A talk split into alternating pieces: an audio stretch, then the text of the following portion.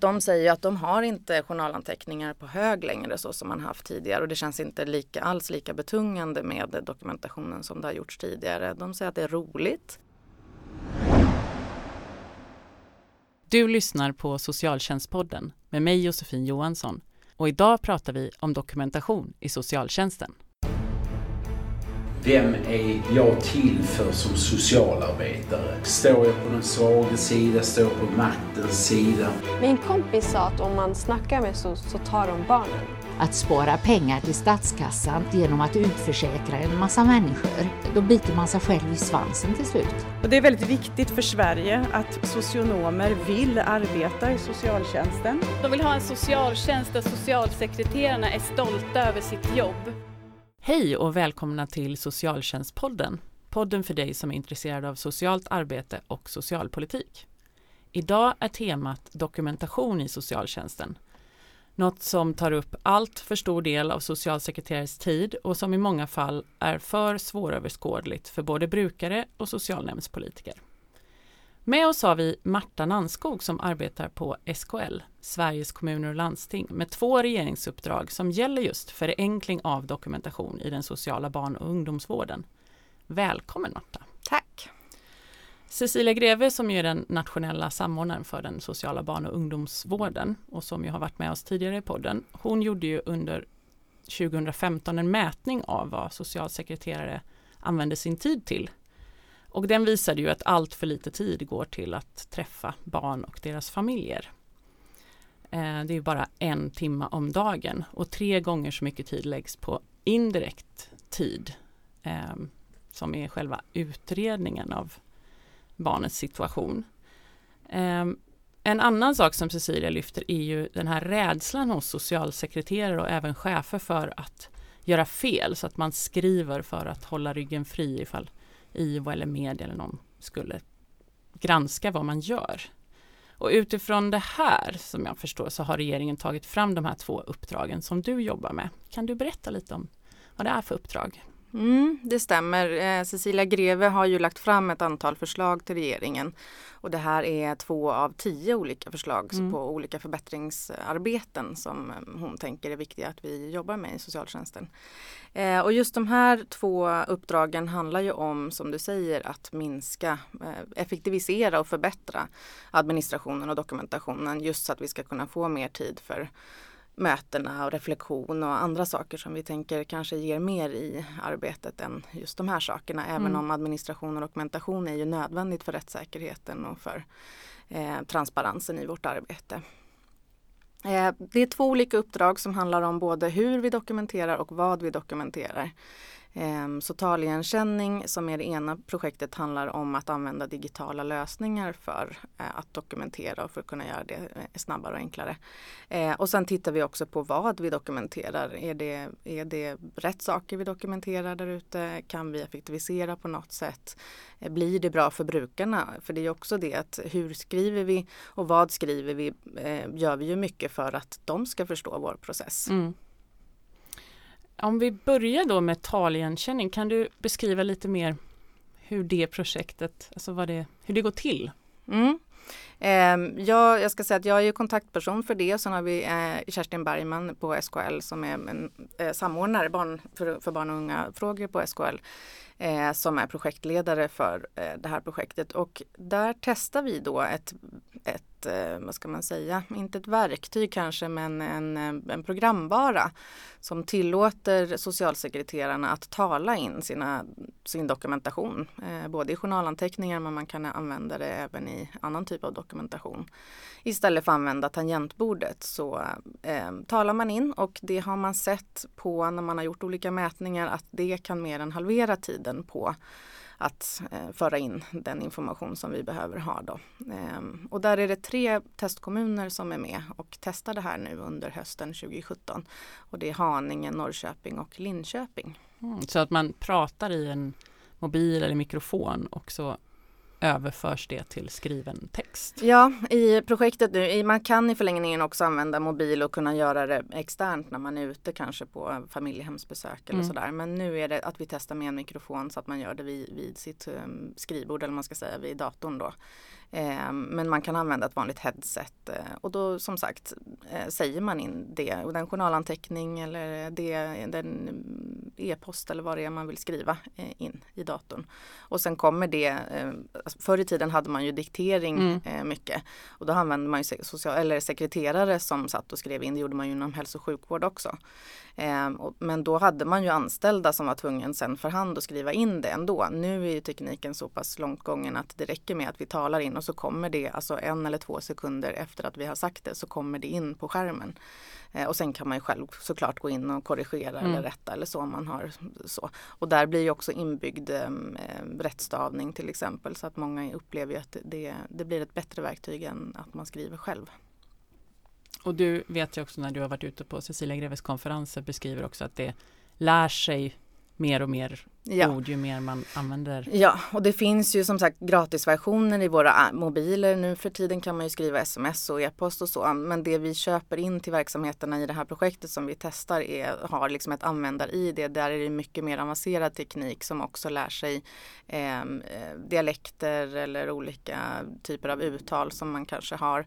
Eh, och den lär sig liksom också själva språket och de ord vi har. Så att den blir bättre och bättre även om nu har det kommit så pass långt att det räcker med kanske en timme för den har lärt sig eh, att Mm. liksom höra och förstå användaren själv. Då. Men det blir mer och mer avancerat eh, ja, redskap. Och plus att det, i skillnaden med att använda en gratisapp till exempel är ju också att den här tillvaratar ju informationssäkerheten i och med att det här lägg, lägger ju in texten rätt in i det verksamhetssystem som Mm. användaren använder. Eh, och nu i projektet så har vi ju sett att de tre kommunerna vi har har ju tre olika typer av verksamhetssystem. Men det funkar lika bra i alla de systemen. Så det var ju en av anledningarna till att vi ville testa det här för att se finns det möjligheter för att använda det här systemet. Redan eller det här redskapet i våra befintliga system. Liksom. Vad tycker socialsekreterarna då som håller på att testa i de här tre kommunerna? Ja, jag måste ju säga att jag var lite, mm, ja, eh, undrade hur, vad de skulle tycka men vi hade en avstämning, de har hållit på i tre veckor nu ska vi säga så de har inte hållit på så länge. Nej, och de ska testa till december så de ska testa i tre månader totalt. Eh, men det är verkligen över förväntan positiva reaktioner de har haft eller vi har haft. Eh, sen är det ju alltid, det är 37 eh, socialsekreterare som testar totalt i de här tre kommunerna. Och det är klart att eh, det är alltid så att några kanske är mer positiva än andra och så men överlag är de otroligt positiva.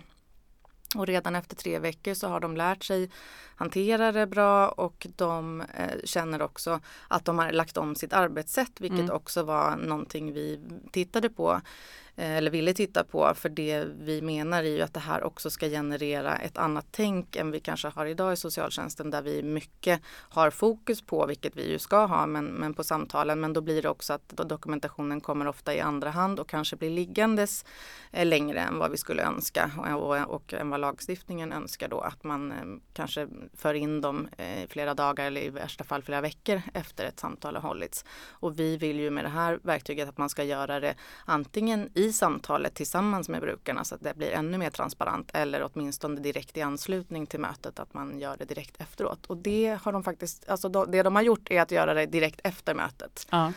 Så att de säger att de har inte journalanteckningar på hög längre så som man haft tidigare och det känns inte lika, alls lika betungande med dokumentationen som det har gjorts tidigare. De säger att det är roligt, det går snabbare eh, och just att det, liksom, det blir inte det där stora momentet och den där eh, lite bördan som Mm. ligger över dem. Att åh, nu måste jag liksom, idag ska jag dokumentera hela dagen och sådär.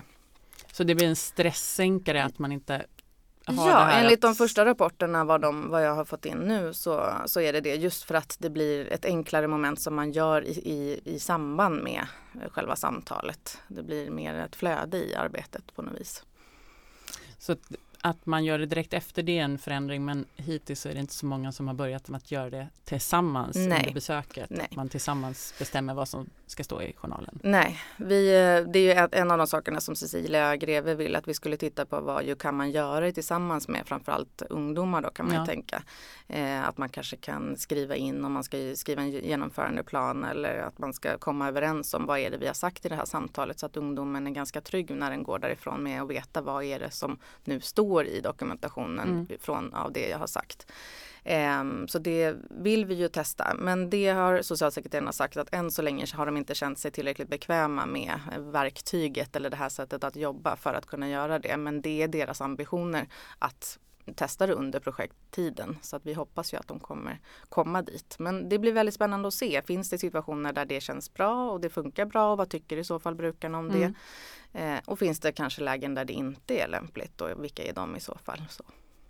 Man har testat det i journalanteckningar men hur är det, har man börjat testa det i att skriva själva utredningen? Ja, och det var också en sån här positiv överraskning. Vi bad egentligen bara testpersonerna att göra det i journalanteckning för vi tänkte också att vi vill inte kräva mer av dem. Det kan ju vara ganska tidskrävande att testa något nytt ibland. Eh, men där har de ju själva sagt att vi vill göra det i andra saker och är det okej okay om vi gör det i andra, på andra, i andra saker? Och det sa ju vi då ja till innan de startade och det är faktiskt väldigt många av dem som har gjort det. Eh, och de, vissa av dem använder i princip alltså uteslutande att de inte använder tangentbordet längre för man kan ju också eh, styra datorn med genom att prata. Ja. Så du kan gå, liksom, gå i datorn i de olika stegen och, och ja, olika kommandon och sånt. Och det, du kan ju också utveckla det vidare genom att till exempel ha eh, för, förprogrammerade till exempel lagstift, eller laghänvisningar, eh, sådana meningar som vi använder ganska regelbundet i vår dokumentation som man då kan ha kortkommandon för och så. Och vissa av dem har redan börjat använda den typen av lite mer avancerad användning. Då. Eh, men många använder det som sagt, journalanteckning, även bevis-dokument, e-post. Någon hade använt det på APT i APT så de bara skrev ja, sin APT-anteckning. Ja.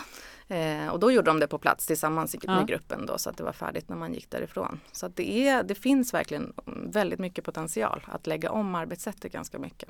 Och få ner ja. sittandet vid skrivbordet. Ja. Och att det liksom blir, dokumentationen blir mer integrerat i vårt arbete. Inte som att det är två olika eh, separata saker. Och det här är bara den sociala barn och ungdomsvården? Ja, än så länge. Men det har ju varit otroligt stort intresse. Jag har ju som sagt varit ute en del och föreläst nu de senaste veckorna och både polis och hälso och sjukvård och även alltså utbildningsdelar för, för um, vad heter det, olika forskningsinstitut och, och, universitet har hört av sig och varit intresserade. Så att ja, det finns potential. Wow! Mm. Um, har du fått några reaktioner från brukare eller brukarorganisationer när det gäller den här delen? Eh, vi hade ju en förworkshop med maskrosbarn eh, inför projektet för att höra lite med ungdomar vad de mm. tänkte om det här. Det blir ju hypotetiskt eftersom de inte har varit i situationen. Eh, jag tänker väl att det blev ganska tydligt det som, som vi tänker när man träffar barn och unga att man måste anpassa det. Det var olika åsikter. Någon tyckte det lät spännande eller lät bra. Någon sa att ja, men vi vill inte att man sammanfattar bara mötet utan vi skulle vilja att man liksom spelar in hela mötet mm. så att mm. det blir en, alltså allt jag har sagt är med just liksom för att känna sig trygg på att det verkligen återges korrekt så. Um, så att, men det var, det var överlag positiva, mer så här nyfikna liksom, tankar kring men det hade varit intressant att se eller hade varit intressant att, att, att testa så. Ja. Uh, men eftersom de inte har varit med så är det svårt att ja, säga hur, hur man tycker att det skulle vara så. Eh, men det är väl det. Och sen så ber vi som sagt socialsekreteraren att de ska fråga brukarna i efterhand om och när de förhoppningsvis gör det tillsammans med mm. dem. Då. Ja men det låter ju som att vi kan stå inför en början till en nästan som en, en revolution av vi kan ju, Vi kan ju hoppas på det, man vet aldrig. Eh, och du har fått, det har varit väldigt stort intresse ändå när du har varit ute och föreläst. Vad har du fått för frågor och funderingar? Um, ja, mer bara sådär, men när kan vi börja använda det? Kan inte ja. vi få använda det också? Det här låter jättepositivt och så. Då har jag ju sagt att det kan vi, jag tänker att det är klokt att bara vänta och se vad socialsekreterarna först och främst säger. För det är klart att det är ju en ekonomisk investering också som, mm. som verksamheten gör då. Och då vill man ju att det ska vara en hjälp för socialsekreterarna. Ehm, så att, men det är väl egentligen eh, det. Och mer sådär tekniskt, hur fungerar, hur fungerar det och hur använder man det och så. Ehm, men väldigt mycket nyfikenhet och att ja, men det här skulle ju passa oss också. Det här skulle fungera för, i vår verksamhet också. Så det är ehm, något som nästa år ifall det här projektet visar att det funkar bra så skulle fler kommuner kunna Ja absolut, alltså själva eh, programvaran finns ju att köpa idag Ja. av eh, privata externa aktörer eh, och det är ju upp till var, varje kommun att eh, bestämma hur man vill göra det. Eh, I vårt uppdrag så ingår det ju att titta på liksom, hur, hur ser förutsättningarna ut rent praktiskt och också eh, kanske någon typ av eh, analys kring Mm. kostnader och förvaltning och, och se, går det, finns det någonting SKL kan göra för att underlätta kommunen om det skulle vara så att det är, visar sig vara väldigt eh, uppskattat så. Men där är vi inte riktigt än utan det blir vårt arbete till 2018 där vi ska skriva slutrapporten till regeringen och utvärdera och se vad vägen vidare blir. Mm. Mm. Då får vi se. Mm. Eh, sen det andra projektet gäller ju förenklad dokumentation. Eh, och hur ser du på möjligheten att förenkla dokumentationen med den lagstiftning som vi har idag? För ni har ju med jurister från Socialstyrelsen som ska titta på, ja men, skriver vi, är det nödvändigt rent lagmässigt att skriva så mycket som det görs idag? Ja, eh, och vi vill gärna säga förbättra dokumentation eh, men hoppas att den blir förenklad då Ja. också, att det blir en, liksom en, en sidoeffekt. Men det kan ju vara så att eh, vi också skriver fel saker och att man kanske på vissa delar behöver skriva mer och på andra delar mindre och så. Det, det är en av sakerna vi tittar på.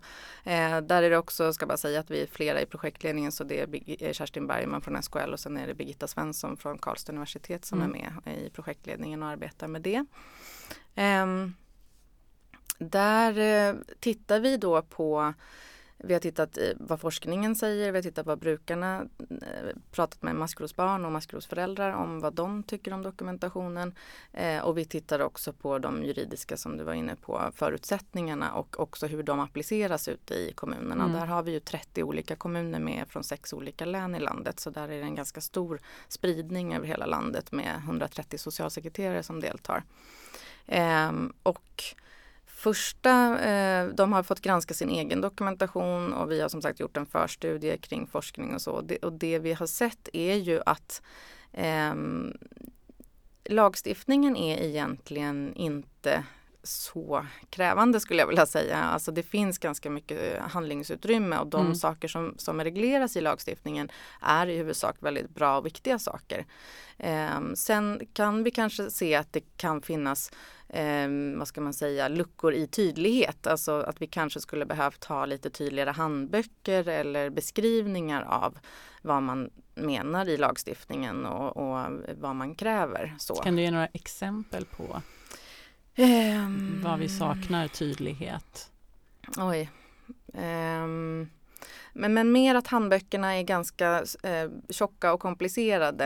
Eh, Socialstyrelsens handbok om eh, handläggning och dokumentation handlar ju både om till exempel LSS och socialtjänst och socialtjänst generellt. Och för barn och unga kan det ibland, alltså att texten är in, alltså blandad med olika områden och det kan vara svårt för socialsekreterare att hitta vad är det som gäller mig och vad är det som gäller andra verksamheter och enheter. Eh, Så det är väl mer det kanske. Ehm, Sen kan det vara en, en sån här vanligt eh, förekommande fråga som vi har fått in nu i projektet handlar till exempel om hur dokumenterar man e-post och sms. Ja. Eh, Och där kan det väl finnas kanske en del öppningar i lagstiftningen som man tolkar lite olika i olika kommuner och olika jurister och, eh, som det gör att det blir en återkommande fråga som tar tid hos kommunerna som jag tänker egentligen man skulle kunna klargöra kanske lite mer i antingen i handböcker eller i lagstiftning. Det får juristerna titta på var, Ja. liksom, var man skulle behöva strama åt det.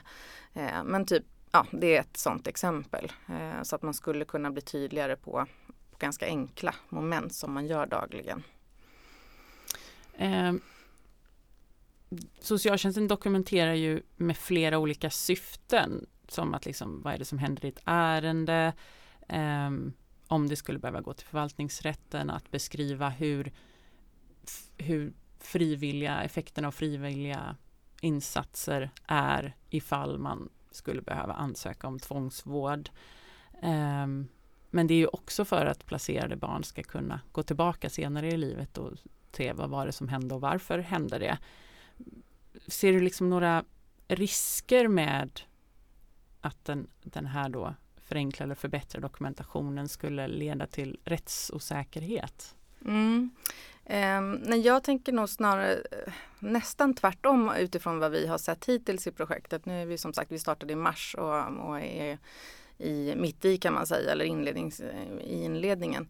Eh, så det vi ser är och det som vi får till, tillbaks från brukarna, både föräldrar och barn, är ju att när vi skriver så mycket och så omfattande som vi gör idag så blir inte dokumentationen transparent och tillgänglig för dem. För mm. de hittar inte den information de behöver. Det är svårt det blir, att se vad som är viktigt. Ja, exakt. Och det blir, det blir en massa information och man vet ändå inte vad var det som gör att ni har gjort som ni har gjort eller hur har ni, varför har ni inte eh, pratat med barnet eller varför. Vissa saker fattas och vissa saker står det väldigt mycket om som kanske egentligen inte är jätterelevant varken för brukarna eller för våra egna beslut. Eh, så det kan vara så att vi ganska mycket dokumenterar det som vi kanske har trott att vi ska dokumentera eller det som, den information som kanske är mest lättillgänglig för oss som mm. vi får i samtal. Men vissa saker som är viktiga som borde stå kanske inte står. Och där tänker jag att det finns ganska mycket att göra i att lite rensa och sortera och, och, och tänka efter vad är det egentligen man behöver ha dokumentation av.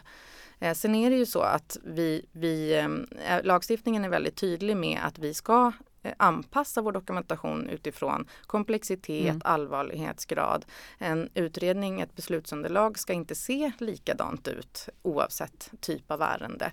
Eh, och där är vi ju tyvärr inte riktigt utan nu gör vi ju ganska mycket efter de mallar som finns och sen ser de väldigt lika ut oberoende av ärende. Och vi tänker att det är en säkerhet för att det blir rätt? För att det ja, lite ut. så och att man är ju lite vanedjur och man liksom jobbar lite lika på samma, alltså det är svårt att tänka att men i här ärendet behövs det bara det här och i det här ärendet behövs det mycket så. Utan det blir som att man har sina mallar och jag fyller i dem lite grann utefter vilka rubriker som finns och hur jag brukar göra och så ser allt lite likt ut så.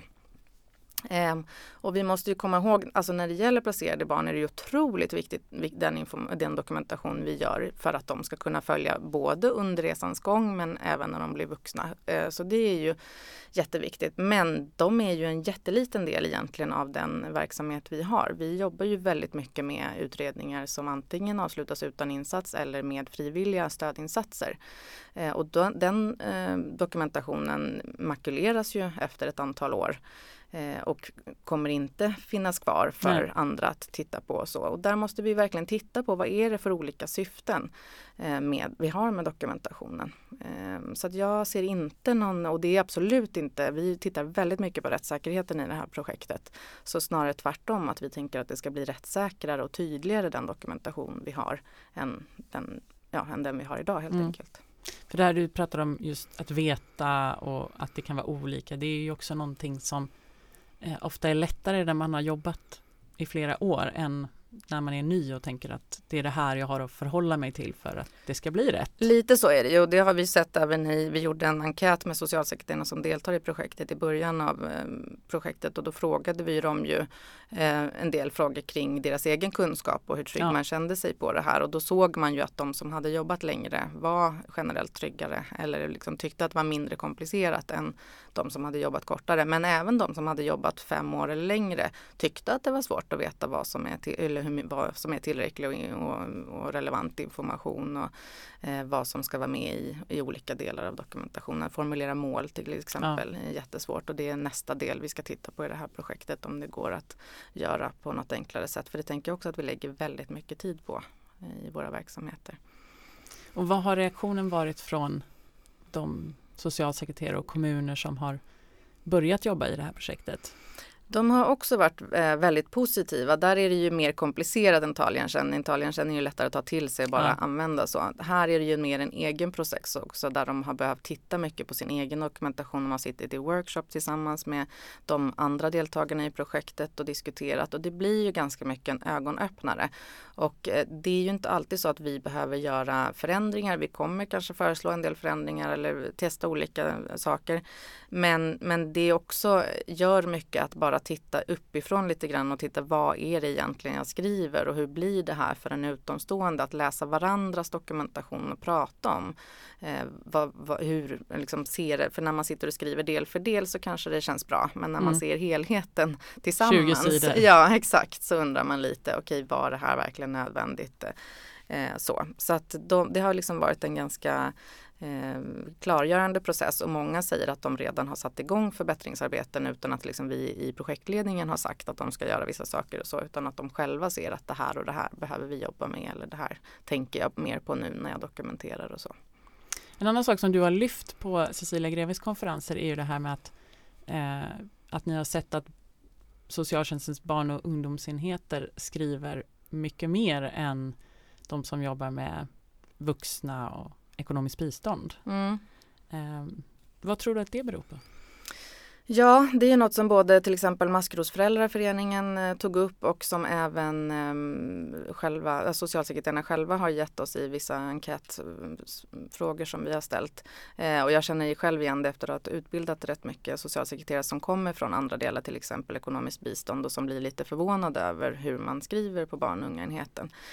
Eh, när det gäller varför så då är det egentligen mina egna personliga spekulationer i det. Men jag tror ju att man har någon slags, det är någon slags kultur som vi har, har skapat oss själva där man där man vill, som vill berätta om familjens situation och det blir som ett berättande. Mm. För du pratar ofta om historier, att, att ja.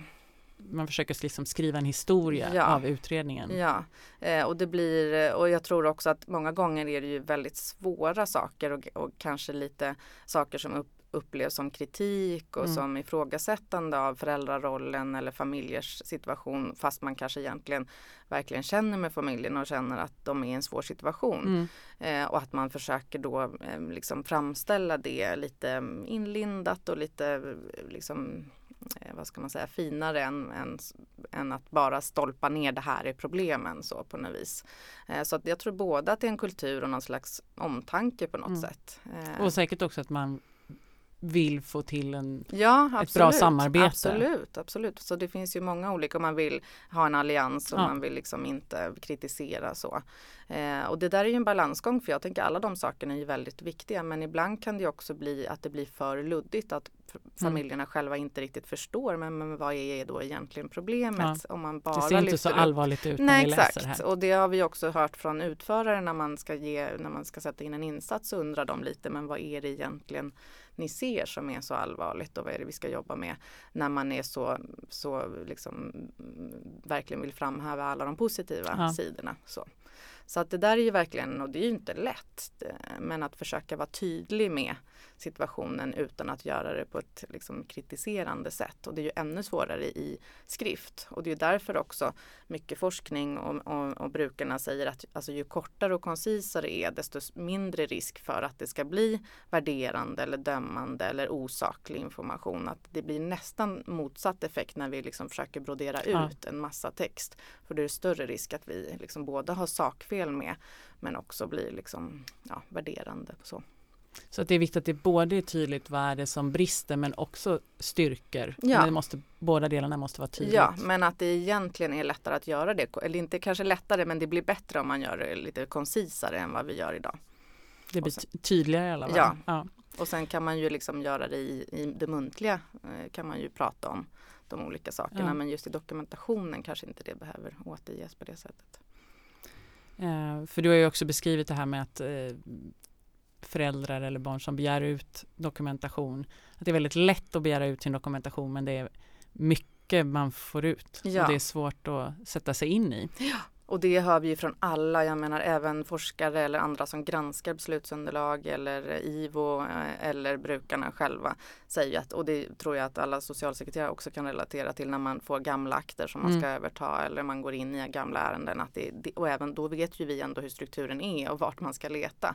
Men för någon som är helt utomstående, det är jättesvårt att hitta var, var informationen vad är det finns och vad är det som är viktigt. Ja. Och det är väldigt mycket liksom sidoinformation. Eh, som kanske inte är så viktig. Och där eh, pratar ju alltså juristerna och Socialstyrelsen mycket om att journalanteckningarna är ju verkligen avsedda att vara väldigt kortfattade och liksom hänsikten med det är ju att verkligen kunna följa ärendet. Ja. Eh, och där är vi inte riktigt i mål kan man väl säga, utan det, det, det är väldigt blandat. Så avslutningsvis då, om man inte är med som kommun i det här mm. projektet men ändå vill sätta igång och se över hur man dokumenterar och se vad man kan förbättra. Eh, vad är dina bästa tips? Mm. Jag tycker att, att det är ganska mycket man egentligen kan göra eh, själv. Dels handlar det om det här som egentligen tangerar mer in på taligenkänningsprojektet, att tänka på hur dokumenterar jag de här processerna mm. med att inte vänta och göra det i anslutning och så. Där tänker jag att man också kan spara mycket tid och eh, huvudbry, eller man ska säga, just det här med att inte ha det liggandes över en. Att lägga in det som en naturlig integrerad del av arbetet. Är, jag vet att det är lättare sagt och gjort, men, men tittar man på det rent utifrån så är du sparar ju ingen som helst tid på att göra det senare. Snarare tvärtom, det tar längre tid att försöka komma ihåg hur, hur samtalet gick och vad det nu var man sa och sådär. Att göra det tre veckor efter än att göra det precis efter mötet. Eh, och om du gör det direkt, du vet att du kommer gå ut och skriva anteckningen, då behöver du inte heller sitta och skriva så himla mycket journalanteckningar i mötet. Så behöver bara ha några stolpar kanske mm. och sen kunna gå ut och skriva det i, från minnet när man har det liksom färskt i minnet. Ehm, så det är väl det första och en del kommuner börjar ju också jobba med det här med att ha bärbar dator med sig in i vissa möten om man kanske är två socialsekreterare där en kan skriva och en kan ha, hålla samtalet och, och, tycker att det fungerar väldigt bra eller att man kan använda projektor på väggen. Just det, skriva så att Exakt, alla man skriver genomförandeplanen tillsammans ja. med ungdomen eller familjen eller vilka nu är som är i mötet och så. Så att det finns ju en del sådana praktiska eh, omläggningar. Jag tänker det är ju, alltså det är ju mer än, än även där ett arbetssätt för har man, sätter man av två timmar till ett samtal där man har en timme för samtalet och en timme för eller en halvtimme för, för dokumenterandet. Man slår inte på sin telefon och man är inte tillgänglig under den tiden. Då kan man ju göra mötet och dokumentationen i ett. Eh, det är bara att vi är ovana att jobba så idag. Mm. Att man blir tillgänglig så fort man går ut ur rummet och då ringer det någon och så händer det något och så ja, blir det man, att man ligger där på vänt. Så. Eh, så det är det väl ena och sen är det med det här att titta på sin egen process. Man kan göra gruppövningar med sin arbetsgrupp där man byter till exempel ett mm, eh, BBC beslutsunderlag eller en utredningsdokumentation eh, liksom, och, och, läser och sen kanske titta på utifrån bara enkla frågeställningar. Finns all information med som jag behöver för att förstå? Om jag inte vet någonting om ärendet, hur är det att läsa det här då? Och också finns det information här som jag tänker egentligen inte är så himla viktig som inte behöver finnas där och så. Ehm, så där kan man ju börja titta mycket på på liksom sina, egen, sina egna och gruppen så bara börja prata om det så ser man ganska snabbt delar där vi också dubbeldokumenterar ganska mycket. Att ja. Vi har i, i, flera olika delar av vår dokumentation eh, samma information och att man kan mer sammanfatta och skriva kortare journalanteckningar. Även journalanteckningar har vi ju ofta som berättelser att man berättar allt som sades, en hel historia som eh, kanske en förälder lagt fram eller en ungdom lagt fram eller så. Eh, och där skulle man ju kunna mycket mer stolpa upp och skriva i punktform och, och eh, sammanfatta det som sägs. Våga. Och ni har med IVO också i det här? Så att, ja, vi har med Socialstyrelsen-jurist, vi har med SKL-jurist, vi har med IVO, eh, vi har med Barnombudsmannen. Så att det är väldigt många som är med på liksom, de här tankegångarna. Eh, och tänker så som vi, att det är ett, det är ett arbete som, vi, som är bra att mm. vi gör. Eh, så. Men sen måste ju såklart allting hela tiden granskas och tittas på hur blir det då i exemplen och så, så att vi inte missar någonting. Men som det, finns, som det ser ut idag finns det ganska mycket att gå på och göra i vår dokumentation. Jag tror bara att vi måste våga lite mer också. Och det låter också som att det är ett, med den situation som man har i väldigt många kommuner i den sociala barn och ungdomsvården att att avsätta tid som man kanske inte känner att man har för att vinna mer tid. Ja, så är det ju och det, det, och det visade ju Cecilia Greve, Greves mätning att det är ju otroligt mycket tid vi lägger ner och där finns det ju otroligt mycket tid att spara. Och inte bara tid, jag tänker också kvalitet för brukarna och kvalitet för handläggarna. Alltså ja. Jag tänker att en del av personalomsättningen handlar om det här. Att vi vill inte sitta så mycket av vår utbildade tid på att, att lägga på den här typen av arbetsuppgifter utan vi vill göra saker som gör en, en, en, förändring. Och sen är det viktigt att vi dokumenterar självklart mm. så att man ska kunna följa upp vårt arbete. Men inte i så stor utsträckning som vi gör nu och särskilt när vi ser att många delarna av det vi dokumenterar faktiskt inte ger någonting. Så det behöver vi ta bort.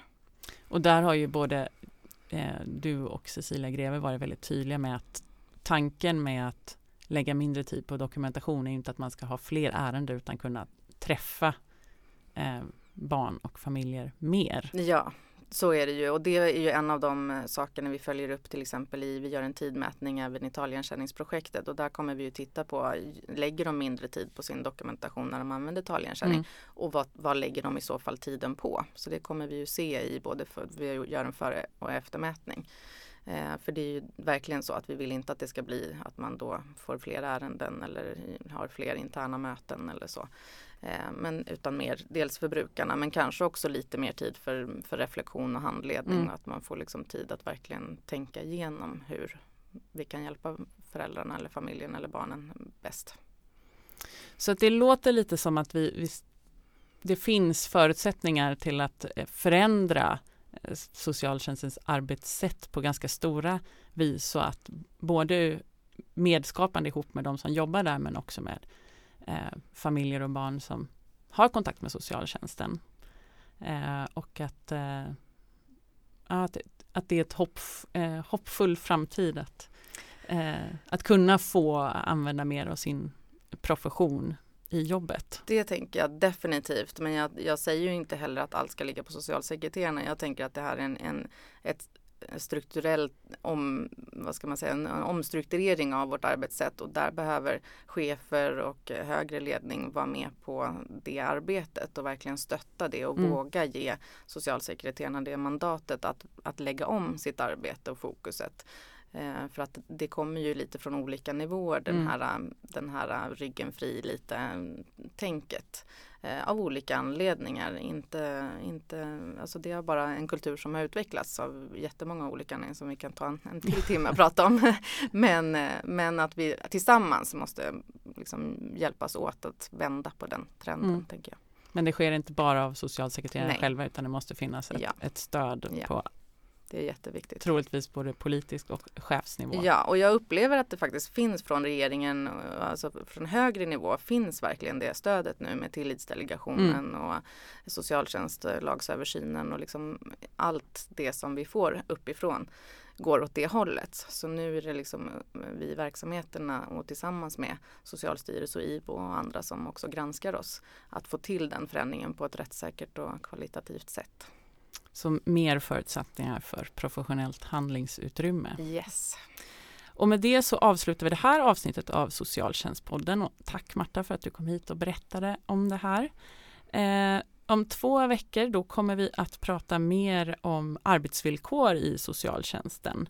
Eh, för då kommer Vanja Astvik hit och pratar om den studie som hon har gjort på förbundets och Visions eh, medlemmar. Men redan nästa vecka så hör du Susanna Alakoski här i Socialtjänstpodden. Tills dess så kan du fortsätta att tipsa dina kollegor om att lyssna på oss och tipsa oss om ämnen att ta upp. Tack för att du har lyssnat.